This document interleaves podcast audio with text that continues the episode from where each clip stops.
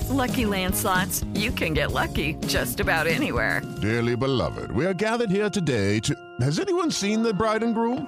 Sorry, sorry, we're here. We were getting lucky in the limo and we lost track of time. No, Lucky Land Casino, with cash prizes that add up quicker than a guest registry. In that case, I pronounce you lucky.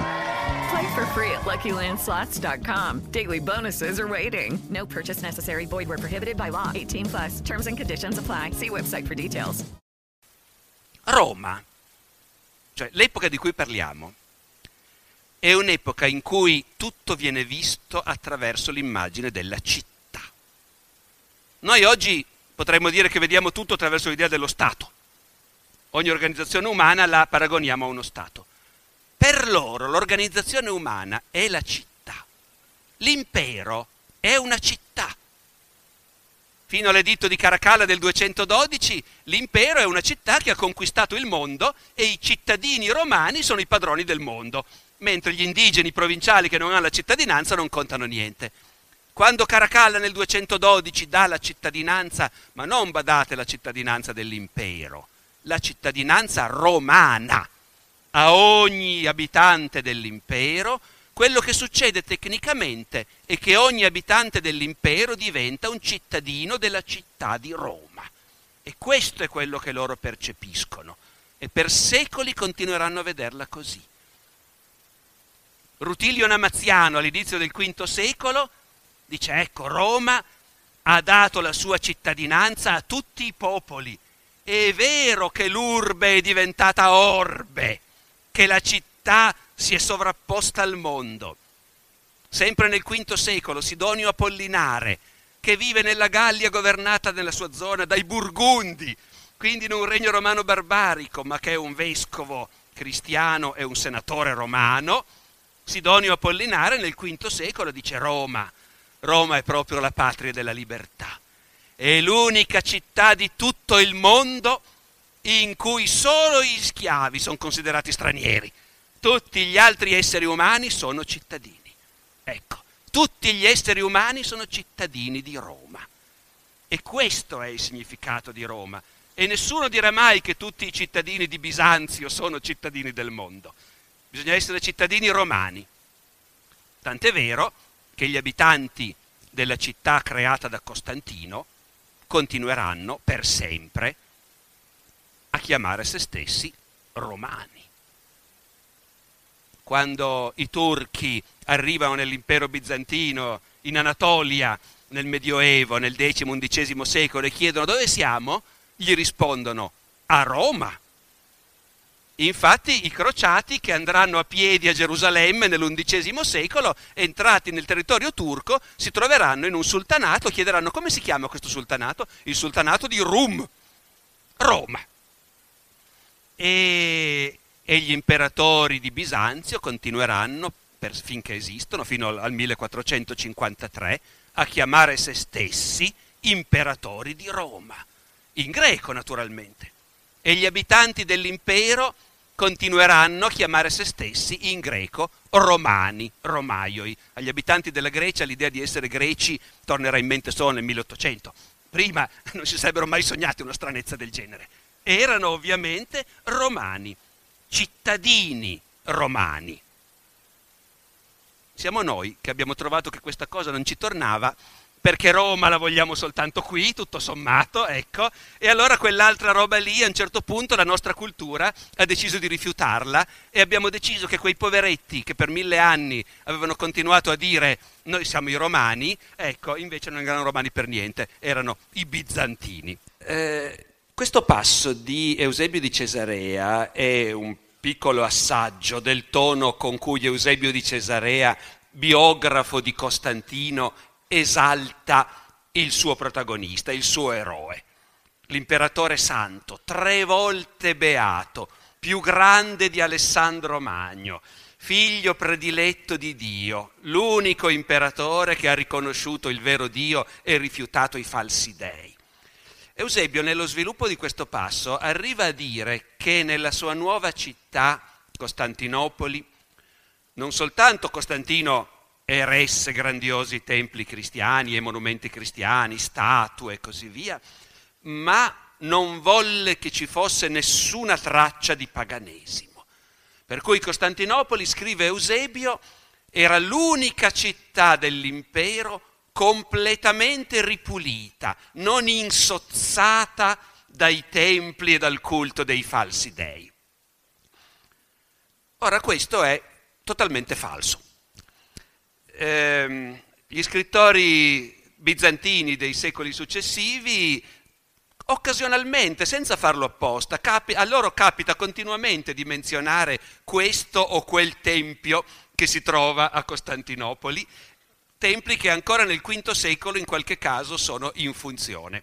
Eh, a Costantinopoli in particolare c'era un Campidoglio e quindi un tempio della Trinità Capitolina, c'erano templi di tutti i tipi e la cosa è talmente sicura che a questo punto noi siamo costretti a chiederci perché Eusebio scrive una cosa del genere. Uh, Eusebio è un grande scrittore, ha inventato il genere della storia della Chiesa, ha inventato il genere della biografia cristiana, è uno storico che riempie le sue opere di documenti citati letteralmente.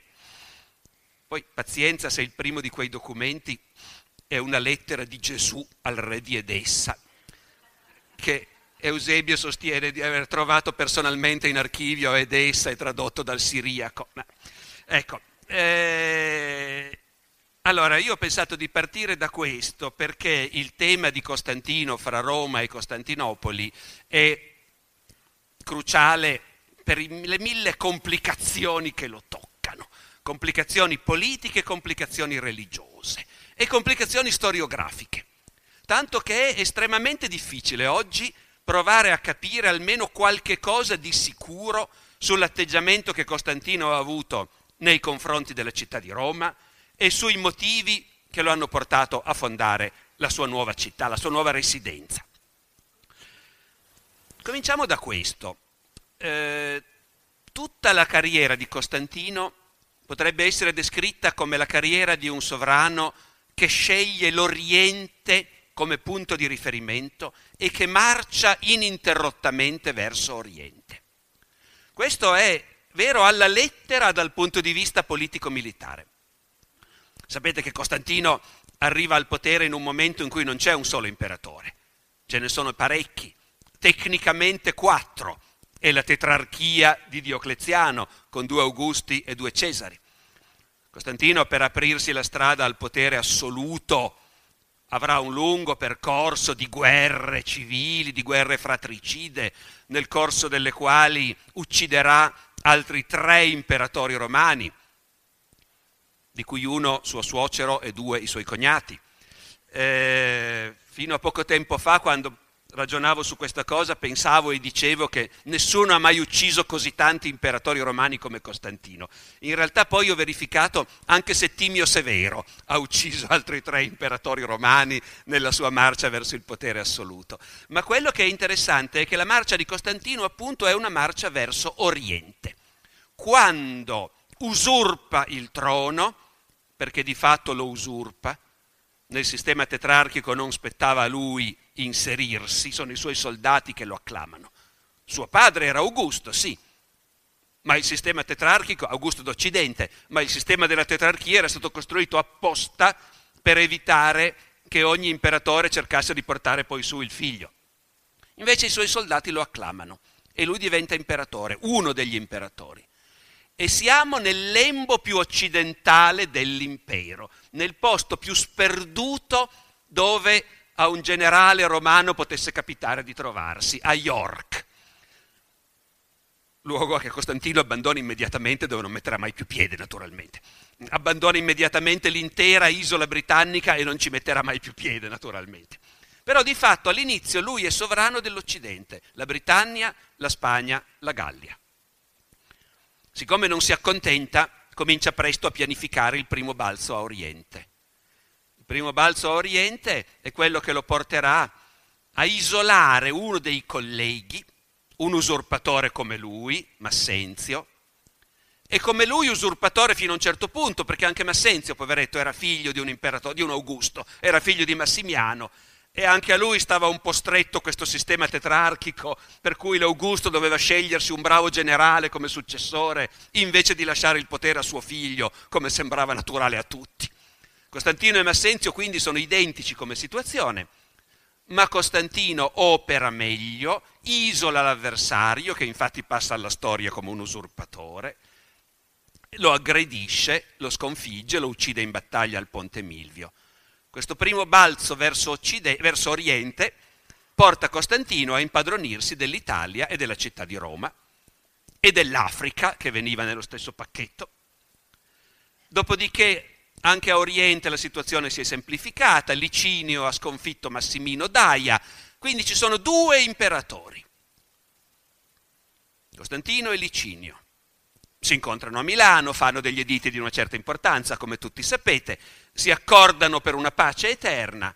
Tre anni dopo Costantino aggredisce Licinio, lo sconfigge, gli porta via un altro pezzo, i Balcani, e comincia a spostarsi stabilmente in quella zona. Passa ancora qualche anno, Costantino decide che non va bene questo sistema in cui lui governa tre quarti dell'impero e suo cognato Licinio anche Massenzio era suo cognato.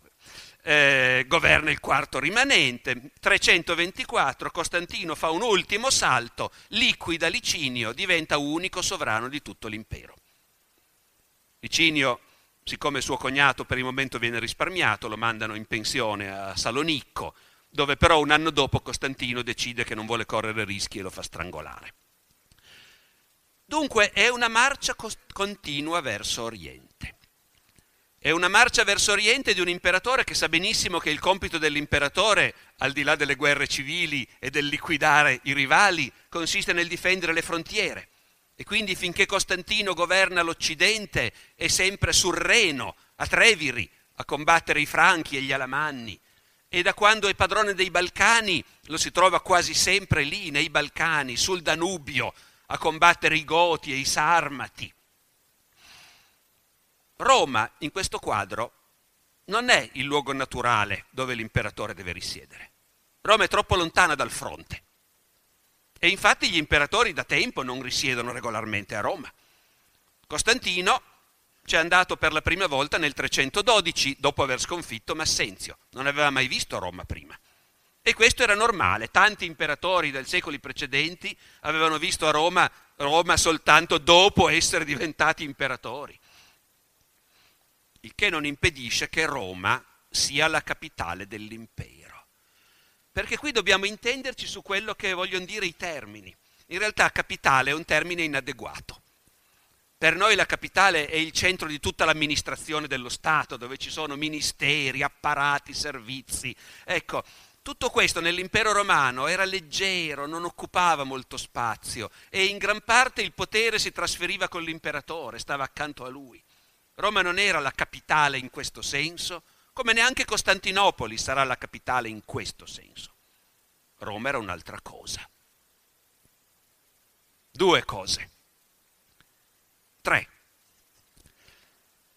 Era il luogo dove risiedeva il Senato, e cioè la concentrazione di alcune centinaia di uomini, i più ricchi del mondo, i più ricchi dell'impero, che avevano i senatori, che avevano nelle loro mani quasi tutta la ricchezza, la produzione, l'oro, gli schiavi dell'impero e quindi un insieme di persone con cui un imperatore doveva sempre fare i conti. Secondo, un milione di abitanti, forse un po' meno al tempo di Costantino, ma comunque mezzo milione c'erano di sicuro, convinti di essere il popolo romano e quindi i padroni del mondo e di conseguenza nutriti gratuitamente a cura dello Stato in modo che rimanessero tranquilli e felici e non contestassero il potere imperiale. E terzo, un mito. Il mito della città che è la città e che è il mondo, l'urbe che è anche l'orbe e che è destinata a governare il mondo, eh, come pensavano i pagani e come continueranno a pensare i cristiani, naturalmente. Allora a questo punto cosa significa da parte di Costantino che a Roma in vita sua passerà tre volte in tutto, se abbiamo fatto bene i calcoli? Ogni volta per qualche settimana o qualche mese al massimo. Ma appunto non è, quello, non è quella la cosa che conta.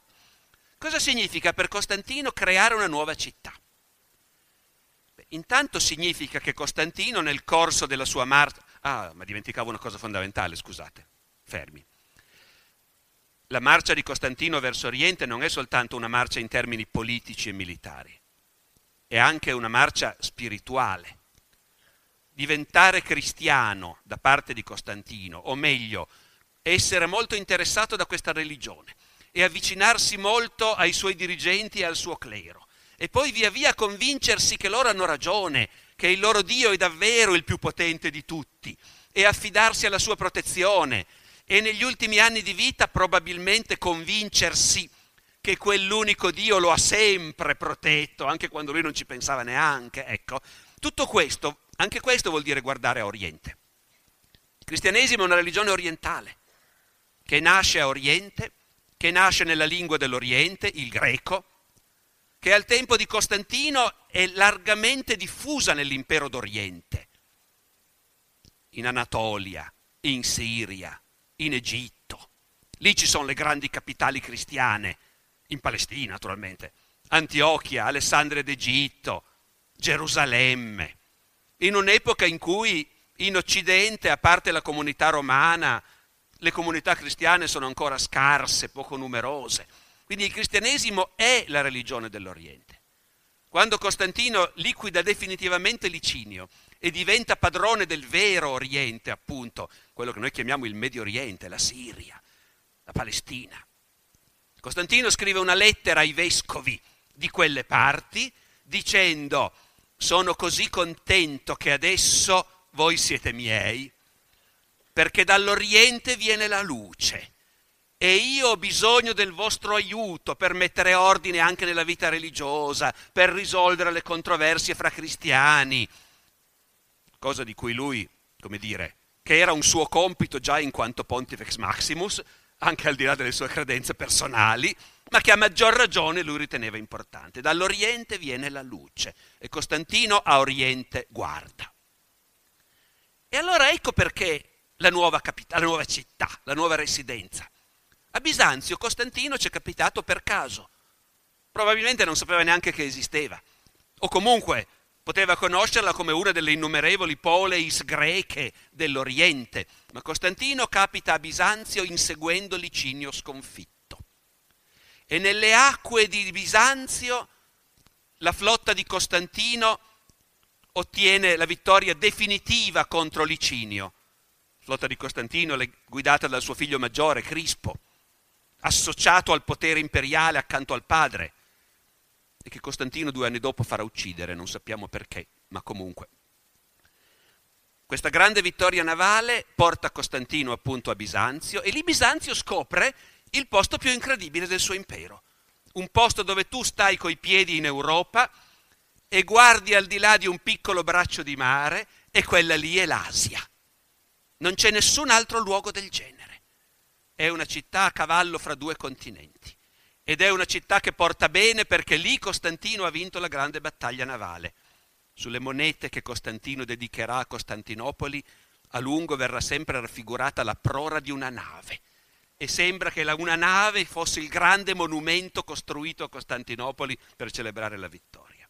Dunque è un luogo geograficamente prediletto dagli dei o da Dio, questo è ancora da vedere, ed è il luogo dove Costantino ha vinto la sua ultima grande vittoria. Dunque, Costantino decide, non è ovvio, è ben inteso, queste sono le premesse, diciamo così, per una decisione politica che deve essere stata una decisione controversa. Quasi tutte, sapete, quasi tutte le decisioni politiche dell'antichità. Caracalla che decide di dare la cittadinanza a tutti gli abitanti dell'impero. Ecco, tutte queste decisioni politiche, esattamente come quelle di oggi, saranno state discusse per mesi, per anni, c'erano i pro, i contro. Di tutto questo noi in genere non sappiamo niente. Sappiamo solo che a un certo punto la decisione è stata presa. Sappiamo anche che la decisione di Costantino di creare una nuova grandiosa città, ingrandendo la vecchia Bisanzio, provocherà molto malcontento, perché gli investimenti a quel punto vanno lì e gli abitanti delle altre grandi città dell'impero, appunto quelli di Alessandria, quelli di Antiochia, noi sappiamo dai discorsi dei retori dalle memorie dei cronisti, che la gente non era contenta per niente perché di colpo i finanziamenti finivano, andava tutto a Costantinopoli e anche le opere d'arte venivano trasferite e così via. Qualcuno dice di Costantino dopo la sua morte ha voluto creare la sua nuova città impoverendo tutte le altre. Costantinopoli ovviamente significa anche io sono Alessandro Magno. Alessandro ha riempito il mondo di città chiamate Alessandria e Costantino crea una grande città con il suo nome. Poi ne fa anche una in Asia Minore per la mamma, Elena, Elenopoli. È una nuova Roma? Sì e no. Da un certo punto di vista più sì che no. L'unico dubbio sta nel fatto che questa espressione nuova Roma, che piacerà moltissimo ai bizantini dei secoli successivi, che infatti la usano abbondantemente, al tempo di Costantino si usa pochissimo. Eh, è quasi come se fosse meglio tutto sommato evitare di ostentarlo, perché il problema di tenersi buona la Roma vera e il suo Senato, quel problema rimane. Quindi forse ecco, andare proprio a dire me ne sono fatta un'altra non era politicamente la cosa migliore parallelo però c'è. Costantino conia monete in cui raffigura in parallelo Roma e Costantinopoli. Mi spiego meglio. Eh, sapete che le monete sono un fantastico mezzo di propaganda e sono un mezzo per far conoscere la linea politica dell'imperatore e per far conoscere la sua famiglia. Negli ultimi anni, quando il potere di Costantino si è assestato, qualunque serie monetaria viene di solito prodotta con sul rovescio, in una versione, la faccia dell'imperatore, in altre versioni le facce dei suoi figli ed eredi, Costanzo, Costantino II e così via, Costante. E poi, finché ci sono, la moglie, Fausta, e la mamma, Elena. Così, fra le mani dei sudditi, tutte le monete che circolano portano impressa non soltanto la faccia dell'imperatore, ma a caso, a seconda delle monete che ti passano in mano, quelle dei suoi figli, che tu così impari a conoscere, già prima che succedano al trono, e poi quelle delle sue donne, perché la famiglia imperiale ha le donne, è una famiglia fertile che garantisce il futuro. Poi le donne a un certo punto spariscono, Elena muore a un certo punto di vecchiaia. Fausta Costantino la fa uccidere, lo stesso anno in cui fa uccidere Crispo, eh, e non sappiamo perché, ancora una volta. Non ci sono più donne e nelle serie monetarie al loro posto compaiono Roma e Costantinopoli, personificate, come due donne divine che in qualche modo sostituiscono le donne vere nella famiglia dell'imperatore. E poi dopo la morte di Costantino, Eusebio di Cesarea racconta di lui. Eusebio di Cesarea è un vescovo palestinese, un greco, scrive in greco, un cristiano d'Oriente. Eusebio di Cesarea di Roma si occupa solo quando racconta di Ponte Milvio, della meravigliosa visione, la croce in cielo e così via. E dice che entrato in Roma dopo la vittoria, Costantino fece edificare un grande monumento per ricordare la sua vittoria, una immensa statua che portava in mano il simbolo della passione, cioè la croce si intende di solito. Poi dopo questo, dopo questo Eusebio di Cesarea, che scrive in Palestina, della città di Roma si disinteressa completamente. Eh, l'imperatore, uno dei nostri, è un orientale, è un cristiano d'Oriente, sta a Oriente, il suo nuovo luogo di residenza è Costantinopoli e Costantinopoli, come vi dicevo all'inizio, per Eusebio è il luogo dove Costantino onora il suo nuovo Dio, esigendo una città libera dall'immondizia pagana. Notate questa cosa. Che cos'è allora, questo nuovo regime di un imperatore che si è trasferito a Oriente, che è circondato dal clero orientale con cui parla in greco, che a Roma non tornerà più, Cos'è Roma per questa gente? E Roma, certo, da un lato è quello che vi dicevo prima, il mito, l'urbe e tutto, però, però, però Roma è anche il paganesimo. Roma è il vecchio. E a questi cristiani d'Oriente non piace poi tanto, tutto sommato, Roma. Non c'è motivo di parlarne tanto. È buffo perché per noi oggi Roma è il centro del cristianesimo cattolico, lo è stato per secoli, invece in quel momento agli occhi di una gran parte dei cristiani Roma è il contrario, è un passato di cui ci si vorrebbe quasi liberare. La storiografia è andata dietro a questo. Cosa voglio dire quando dico la storiografia è andata dietro? Forse dovrei fare un'altra premessa. Tutte le cose che noi sappiamo di Costantino, intanto sono poche quelle che sappiamo di sicuro. Sono tutte controverse, costruite attraverso l'analisi di fonti contraddittorie, false, falsificate, parziali, tendenziose. E come le fonti sono tendenziose, eh, ahimè, anche noi siamo tendenziosi di solito. Ogni storico che studia Costantino finisce per innamorarsi di una posizione, di un'interpretazione e cercare di sostenerla a tutti i costi. Per molto tempo la storiografia ha detto sì, è vero, Costantino fonda Costantinopoli perché è in rotta con Roma. E allora si diceva, vedi che poche volte che ci va.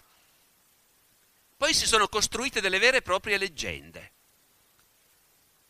Ve ne faccio un esempio. C'è un, uh, un panegirico di Costantino che racconta il suo ingresso a Roma dopo la vittoria su Massenzio. E questo panegirico dice che Costantino entra in città sul suo carro e il popolo si affolla intorno acclamandolo, è così folto il popolo romano che, che il carro di Costantino e il suo corteo non possono avanzare.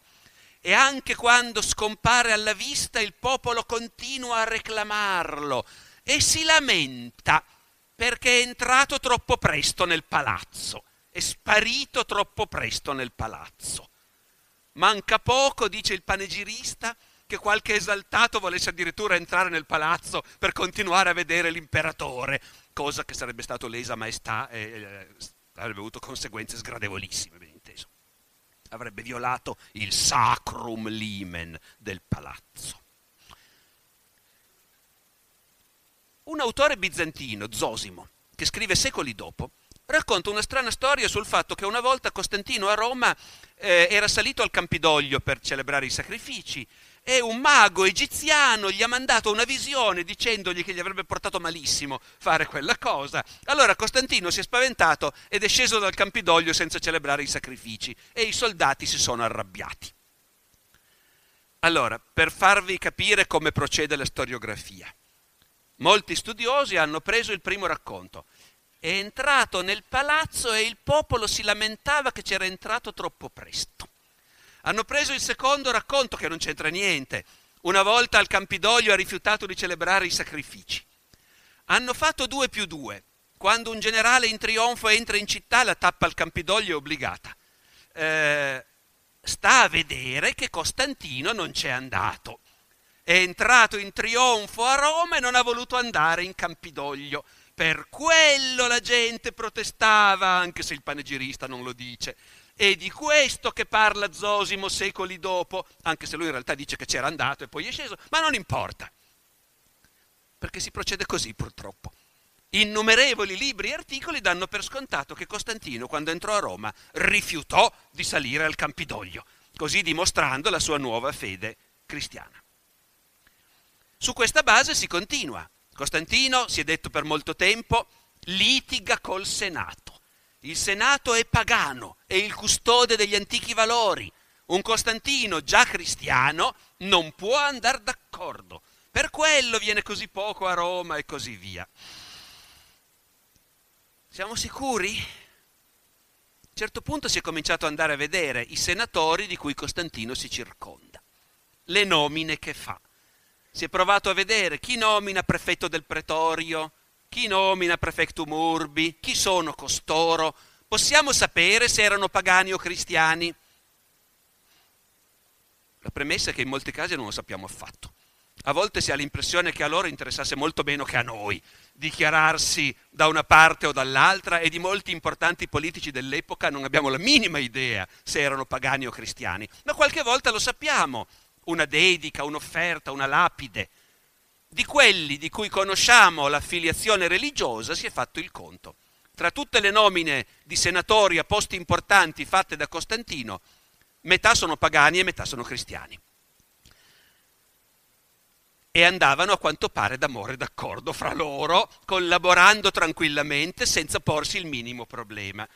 Allora, una prima conseguenza è che oggi tendiamo a pensare che abbiamo esagerato, a vedere un mondo spaccato fra i pagani e i cristiani. Per tanta gente non era così importante come a noi sembrerebbe. In secondo luogo, un contrasto fra Costantino e il Senato non è assolutamente provato. Lucky Land Casino asking people what's the weirdest place you've gotten lucky? Lucky? In line at the deli, I guess? Aha, in my dentist's office. More than once, actually. Do I have to say? Yes, you do. In the car before my kids' PTA meeting. Really? Yes. Excuse me, what's the weirdest place you've gotten lucky? I never win and tell. Well, there you have it. You can get lucky anywhere playing at LuckyLandSlots.com. Play for free right now. Are you feeling lucky? No purchase necessary. Void where prohibited by law. 18 plus. Terms and conditions apply. See website for details.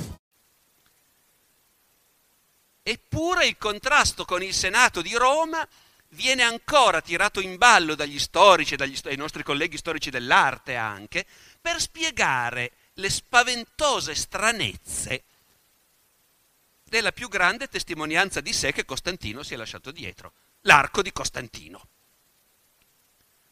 Spaventose stranezze per i molti, non tutti, studiosi, che sono abbastanza convinti che Costantino, prima della battaglia di Ponte Milvio, in cielo deve aver visto qualcosa, effettivamente, fosse anche soltanto un fenomeno astronomico, e che Costantino era davvero a quel punto convinto che il Dio cristiano lo proteggeva, quindi già nel 312, e quindi è entrato a Roma, ha poi subito fondato, ne parleremo concludendo, la Basilica del Laterano come ringraziamento. Ecco, quelli che pensano questo, poi vanno a vedere l'arco di Costantino.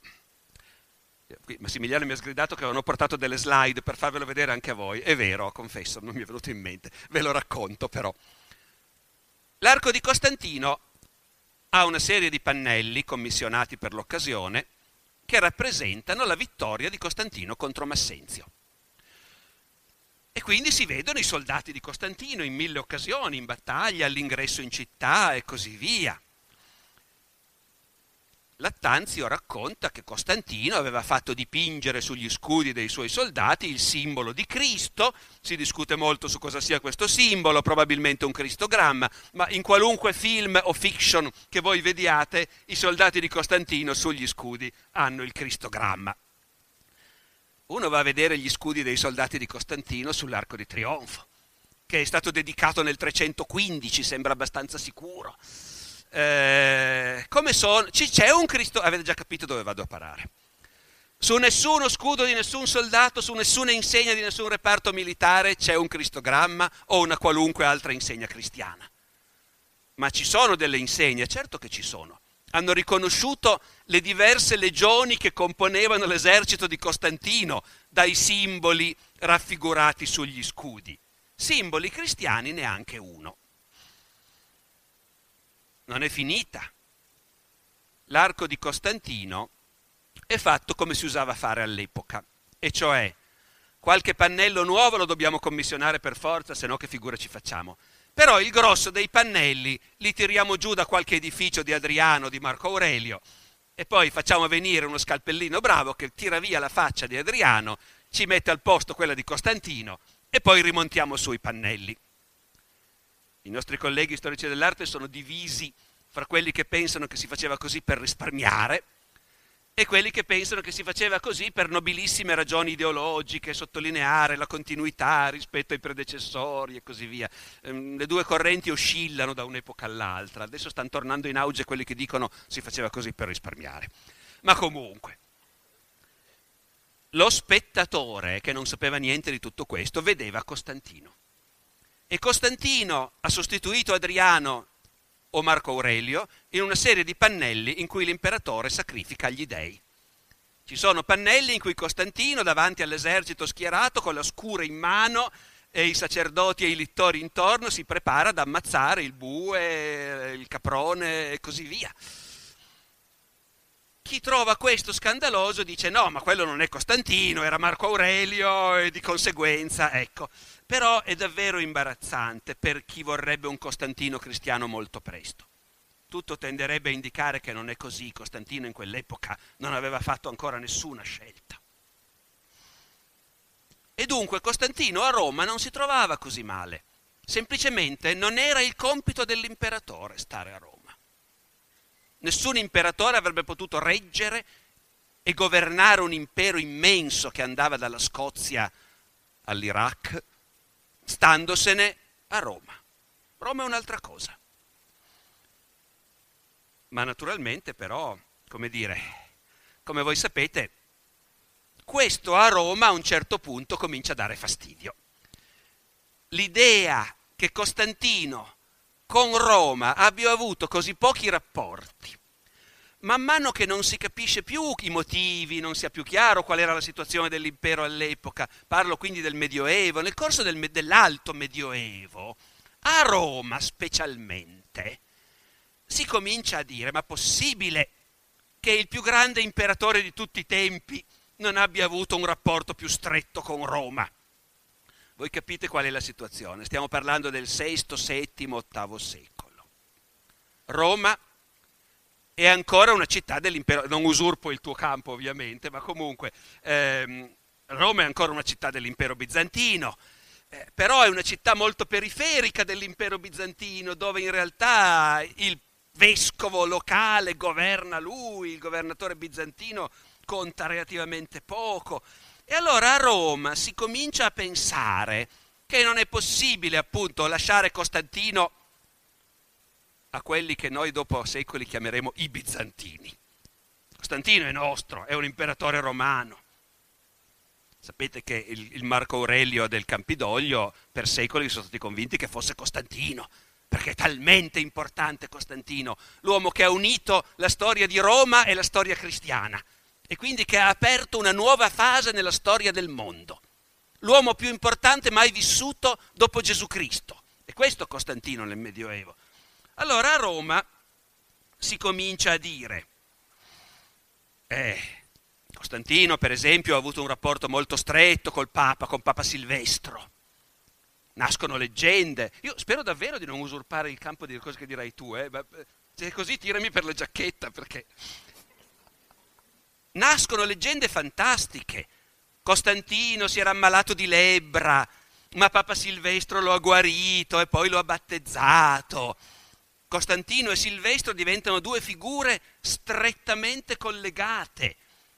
In realtà Costantino e Papa Silvestro non avevano praticamente alcun rapporto. Quando Costantino si è trasferito definitivamente in Oriente e ha fatto quella cosa straordinaria di convocare il primo concilio ecumenico della storia a Nicea, cioè è il primo che ha avuto l'idea di convocare tutti i vescovi del mondo in un palazzo imperiale sotto la presidenza dell'imperatore per discutere una serie di questioni religiose, dal calcolo della Pasqua alla concezione della Trinità. E ha invitato tutti i vescovi del mondo, e dico del mondo con intenzione, anche se i cristiani erano al 90% dentro l'impero romano, ce n'erano anche fuori. E, e al concilio di Nicea viene un vescovo dei Goti, viene un vescovo persiano, il vescovo di Roma non viene. Manda due diaconi, mi sembra di ricordare, si scusa perché non sto tanto bene, ma non ci va. Silvestro, ecco. Nemmeno al concilio di Nicea è andato. E invece nella memoria romana, nei secoli, si crea l'idea di questa alleanza strettissima fra l'imperatore e il suo papa. E questo ha anche un'altra conseguenza. In Roma ci sono grandiose basiliche costruite nel, a partire dal IV secolo. Il Laterano, San Pietro. Queste grandiose basiliche, nessuno sa esattamente quando sono state cominciate, quando sono state finite, ma nella mentalità della Chiesa romana molto presto si comincia a dire, e chi vuoi che le abbia costruite se non Costantino? per forza. Noi tuttora diciamo le basiliche costantiniane, non avete idea del livello di discussione di storici e archeologi per capire qualcosa di questa faccenda e anche della fatica con cui tanti colleghi, anche di fronte ai fatti, dicono ma possibile che davvero non l'abbia fondata Costantino, la Basilica del Laterano? Forse potrebbe essere, perché anche noi appunto siamo, siamo tremendamente faziosi e ideologici in queste cose. Vi dico soltanto a costo di entrare, ma tanto ormai sto finendo, me lo posso permettere, a costo di entrare in una cosa un po' più specifica, ma per darvi un'idea. La Basilica del Laterano. Se voi leggete i manuali, le guide turistiche, ma dappertutto, si dice tranquillamente come un fatto. La Basilica del Laterano l'ha fondata Costantino il 9 novembre 312. Era appena entrato in Roma dopo aver sconfitto Massenzio e in ringraziamento del suo nuovo Dio ha fondato questa grandiosa basilica. Come facciamo a sapere che l'ha fondata Costantino il 9 novembre 312? E questo è il percorso un po' difficile in cui volevo trascinarvi.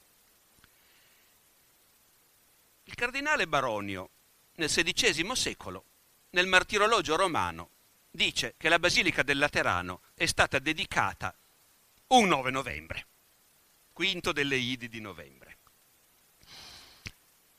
Il Baronio l'ha letto in un testo del XII secolo, dove effettivamente si menziona la dedicazio della Basilica del Laterano un 9 novembre. Il più grande studioso della Roma paleocristiana, il Krautheimer, grandissimo storico dell'arte e dell'architettura, ha visto questa cosa e questa data del 9 novembre l'ha colpito. La battaglia del Ponte Milvio è a fine ottobre. È andato a vedere il 9 novembre in quali anni cadeva di domenica? Perché ovviamente per dedicare una basilica si aspetta la domenica. Cadeva di domenica nel 312. Certo, poi cadeva di domenica nel 318, nel 329, nel 335 e così via, ma non importa, è troppo bello.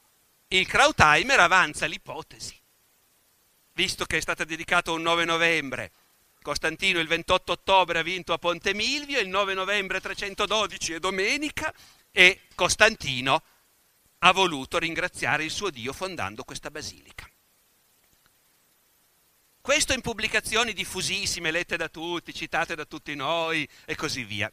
In un testo rarissimo per soli addetti ai lavori, estremamente specifico e quasi introvabile, il Krautheimer, di, lo stesso autore quindi dice, è vero che questa data del 9 novembre si trova solo in questo testo del XII secolo, mentre altri cataloghi simili dei secoli precedenti non menzionano questa data potrebbe anche darsi che il 9 novembre fosse la data in cui è stata ridedicata la Basilica del Laterano nel X secolo dopo un terremoto. E, e allora forse, chissà, però, dice il Krautheimer, allora dobbiamo rinunciare all'idea che Costantino il 9 novembre 312 ha voluto. Ecco, questi dubbi li pone in una pubblicazione che non legge nessuno. In tutte le altre la fondazione è un dato di fatto e in opere scientifiche serissime si legge cosa sarà avvenuto in quel momento. Si può ipotizzare che l'imperatore abbia chiamato gli architetti più importanti attivi in quel momento a Roma e abbia espresso la sua committenza in modo molto semplice, dichiarando la sua volontà di costruire un nuovo tempio molto grande per i cristiani, gli architetti potrebbero aver chiesto delucidazioni sulla funzione di questo nuovo edificio. A questo punto potrebbe essere stato necessario interpellare il clero di Roma. Ecco, un romanzo per bambini fondamentalmente. Ma queste cose stanno nella nostra storiografia più recente. Eh, un piccolo dettaglio. Eusebio di Cesarea, che non è la fonte più in... come dire, eh, vabbè, d'accordo, è quello che è però nella sua vita di Costantino elenca una serie di grandi monumenti costruiti da Costantino, a Costantinopoli, a Gerusalemme, a Nicomedia, ad Antiochia, grandi basiliche ovunque. Della fondazione di basiliche a Roma da parte di Costantino non ha mai sentito parlare e non ne parla minimamente. Allora, allora il punto è che come vedete è difficilissimo liberarsi di un'immagine fantastica di Costantino e arrivare a capire qualcosa di più concreto. Quello che è certo, secondo me, poi certo fino a un certo punto, è che bisogna sbarazzare il campo da tutte queste idee. Fondare Costantinopoli vuol dire abbandonare Roma, vuol dire mettersi contro Roma, scappare da Roma. Sono proprio due cose diverse. Roma resta quello che è, il centro politico dell'impero perché lì è concentrata la classe dirigente e tutta la ricchezza dell'impero. E Roma resta il mito. Lucky Land Casino asking people what's the weirdest place you've gotten lucky? Lucky? In line at the deli, I guess? Aha, in my dentist's office. More than once, actually. Do I have to say? Yes, you do. In the car before my kids' PTA meeting. Really? Yes. Excuse me, what's the weirdest place you've gotten lucky? I never win and tell. Well, there you have it. You can get lucky anywhere playing at LuckyLandSlots.com. Play for free right now. Are you feeling lucky? No purchase necessary. Void where prohibited by law. 18 plus. Terms and conditions apply. See website for details.